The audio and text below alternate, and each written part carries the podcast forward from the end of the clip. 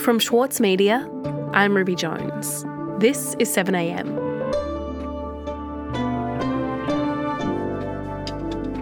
When Parliament returns next week, Anthony Albanese's Labor Party will sit on the government benches for the first time. It's a significant test for what has changed since the election. Albanese's already made it clear that the agenda will be focused on legislating his climate targets. If he fails, it'll be a significant blow to his credibility. Today, columnist for the Saturday paper, Paul Bongiorno, on the state of the environment, literally and politically.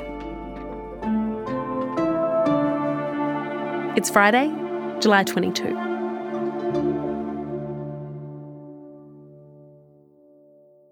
This week the government released the State of the Environment report, and this report, it's a big deal in what it contains, the news that it has about the state of our, our nation's parks and oceans and, and animal habitat. But there's also something interesting about the timing of the release.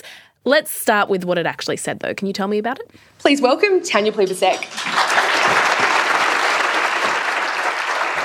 Well, thank you so much, Jane, and thanks to. Well, that's right, Ruby. On Tuesday, the new Environment Minister, Tanya Plibersek, released the report at the National Press Club. We deserve to know that Australia has lost more mammal species to extinction than any other continent. Places literally burned into endangerment. Australia cleared over 7.7 million hectares of threatened species habitat across the country.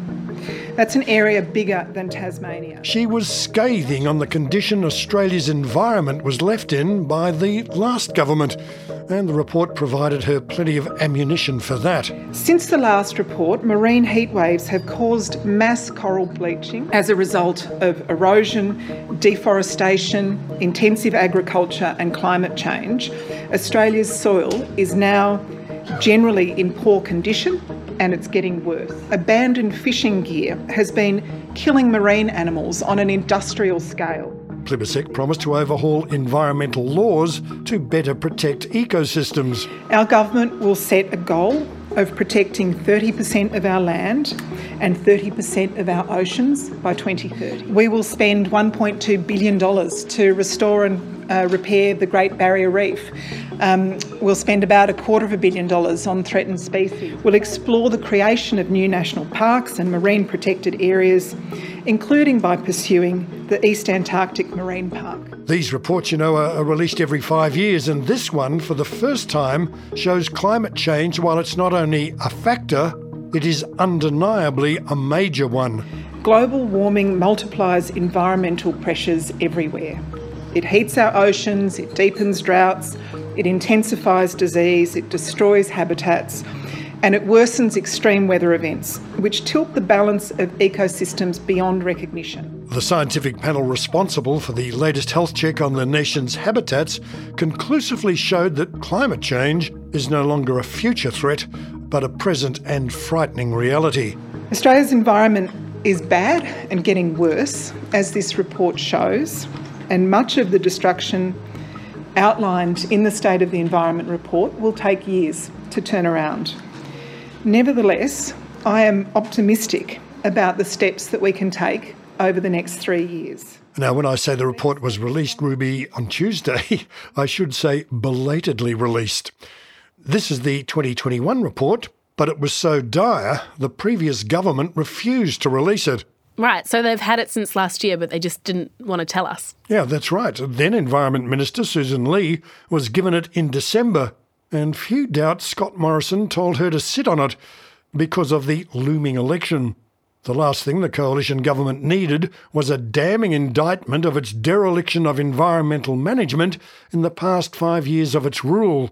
Lee is now Deputy Opposition Leader, but she was nowhere to be seen on the day of the release. National media outlets were told she was travelling and unavailable.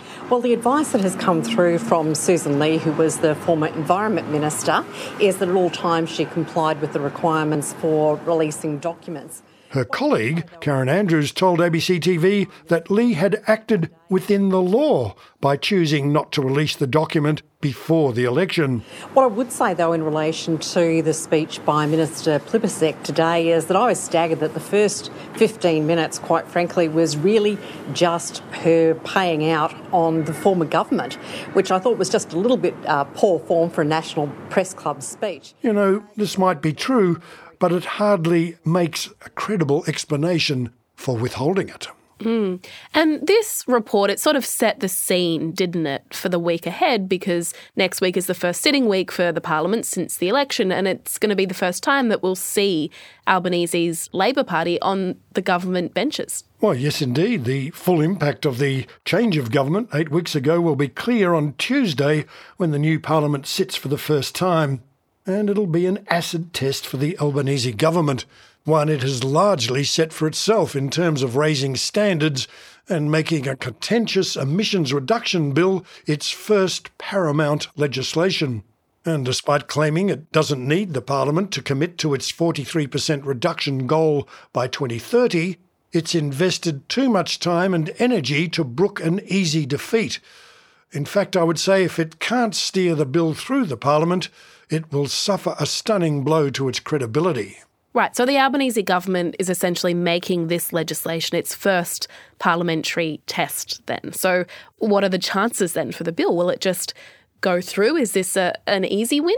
Well, it'll go through the lower house where the government has a slim majority, but in the upper house, it's no sure thing. The coalition has made itself basically irrelevant in this argument. Peter Dutton has unilaterally declared they won't be supporting Labor's target. So, this leads to what will certainly be tense negotiations between Labor and a crossbench made up of 12 Greens and three of the six independents. And Ruby, it's far from clear how that will break.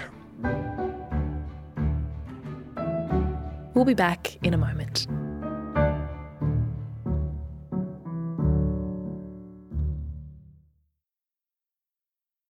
As a 7am listener, you're already familiar with many of the journalists who work for the Saturday paper. For a limited time, subscribe to Australia's leading independent news source, the Saturday paper, and you'll receive the Saturday paper's stainless steel coffee cup, made in collaboration with Fressko, for free. Subscribe from just $2.10 a week. Simply visit thesaturdaypaper.com.au forward slash offer. For Sloane Crosley, writing about the loss of a friend may not have provided catharsis, but it did allow for the possibility of a better ending. Like you have this amazing meal that's this friendship, and then you have a really, really, really, really bad dessert with shards of glass in it. And then, like, the book is like, you know, those little chunks of chocolate that come with the bill. I'm Michael Williams. Join me for this week's episode of Read This as I talk to Sloane Crosley about her latest, Grief is for People. Listen wherever you get your podcasts. Paul, we're talking about Labor's hope of legislating its climate targets next week. And in the Senate, it has to negotiate with the crossbench if it wants to get those targets through. And that's going to involve talking with the Greens. And so, how is that looking? Well, the Greens are still working this out uh, themselves. The new 16 member Greens party room, 12 senators and 4 MPs, well, they held a retreat at Mount Tamborine in Queensland this week but no final position was arrived at, though they have authorised Adam Bandt and the leadership to begin negotiations. And Ruby, like all party rooms, there was a range of views from the hard line to the pragmatic. Uh, I have to say, Adam Bandt is leveraging his party's balance of power position for all it's worth. He's indicated support for the 43% target, but only if the government is prepared to show more ambition on ratcheting it up and key to that seems to be the demand for no new coal and gas projects. If the government leaves that open and says that they will allow new coal and gas projects to be uh, continue to be opened, then we don't see how they're serious about climate action and we don't see how it's consistent with even their weak target. And more coal and gas flies in the face of the scientific consensus on the need to dramatically reduce global emissions within the next decade. Part of the Greens' job is to try and push them and say, if we are in a climate emergency, which we are, and the government has just agreed to this week, in an emergency, you don't make the problem worse. You don't put the fire out while you're pouring petrol on it. Last Sunday, Bandt was calling for the abolition of the diesel fuel rebate for coal miners like Gina Rinehart and Clive Palmer, and for the billions then to be put to subsidise more renewables. They're the issues that we want to put on the table. We'll put them on the table in a good faith way. Um, but there has to be an end to the approach of it's my way or the highway. Otherwise, it's going to be a very long three years. He accuses uh, Prime Minister Anthony Albanese of adopting a my way or the highway approach. Mm. And is that fair, do you think, Paul? Is that what Albanese is saying? Is the approach here hardline? Well, Albanese has offered a pretty hard line on this. All through the campaign, he was at pains to say he wasn't going to have the Greens set his policy. But, Ruby, it's worth noting that Climate Change Minister Chris Bowen has now adopted a more conciliatory approach. We're proceeding as we said we would proceed, which is to seek to legislate and I've said that we would talk to the crossbench about sensible suggestions they have, which are in keeping with our mandate. On Monday, he said he understood the Greens had to go through their party processes, but he was looking forward to a detailed conversation with Bandt. But we will work cooperatively with the crossbench about how we do that, and that's what we've been doing. And there's an important point to note here. Bowen says the bill implements the Paris framework, which has a built in ratcheting mechanism. The bill obliges a government to accept the target advice of what will be a beefed up climate change authority. And as such, the legislation is by design a floor and not a ceiling. So I have to say that should address some of the Greens' concerns. Certainly, it's a more positive starting point. Mm, but not their major concern, Paul, which, as you say, is the development of new coal and gas projects. But let's move on. What about the independents? Because they are a crucial part of the Senate as well. So, do we know how they're going to be voting? Well, Chris Bowen has already had a number of conversations with the independents. Labor's very keen to show them uh, respect, fully aware their success is an insurance policy for the next election. Uh, he's appealing to the new senators like David Pocock, but also Jacqui Lambie and her new sidekick. And in this schmoozing, Bowen has an ally in the leader of the House, Tony Burke. He's also had conversations with the independents and is ensuring standing orders will acknowledge their greater presence. Burke will organise the first fortnight of Parliament in a way that will enable the new independents to give their formal first speeches ahead of the emissions target debate. Otherwise, given there are 35 new members from all sides, they could have been waiting for months. Mm. And you said, Paul, that the coalition had made themselves irrelevant, really, in terms of this climate legislation because they're saying that they're not going to support Labor's targets. But can you tell me a bit more about how they're positioning themselves on this before we go into Parliament next week?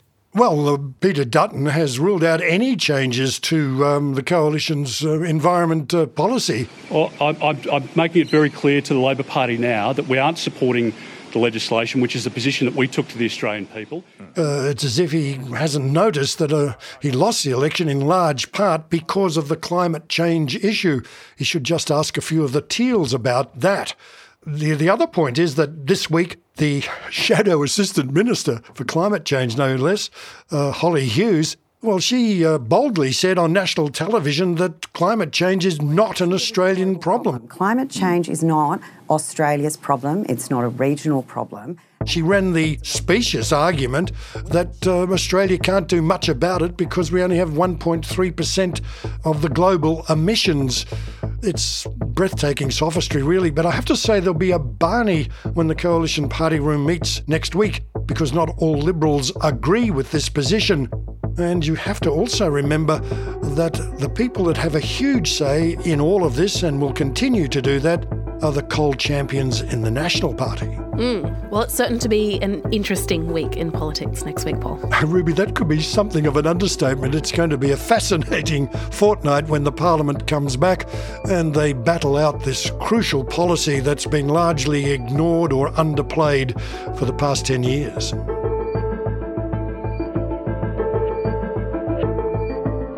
Paul, thank you so much for your time. Thank you, Ruby. Bye.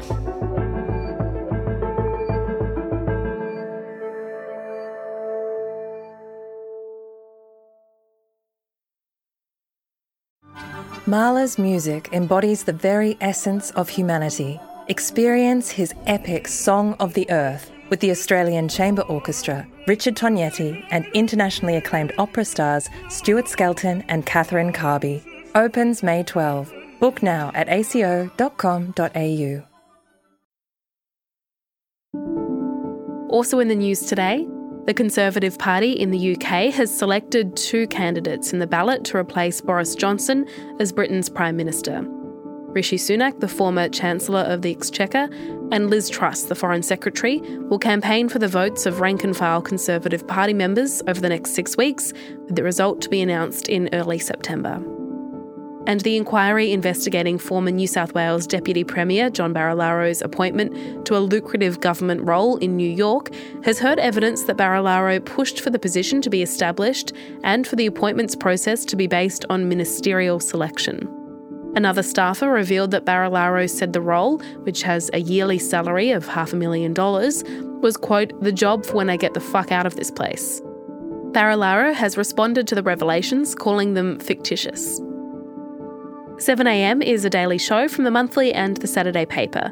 It's produced by El Marsh, Kara Jensen Mackinnon, Alex Tighe, and Alex Gow. Our technical producer is Atticus Bastow. Brian Compo mixes the show. Our editor is Scott Mitchell. Erik Jensen is our editor in chief. Our theme music is by Ned Beckley and Josh Hogan of Envelope Audio. And sadly, we're saying goodbye to one of our producers this week, El Marsh. Thanks for everything you've done for the show and all the best with what comes next. I'm Ruby Jones. This is 7am. See you next week.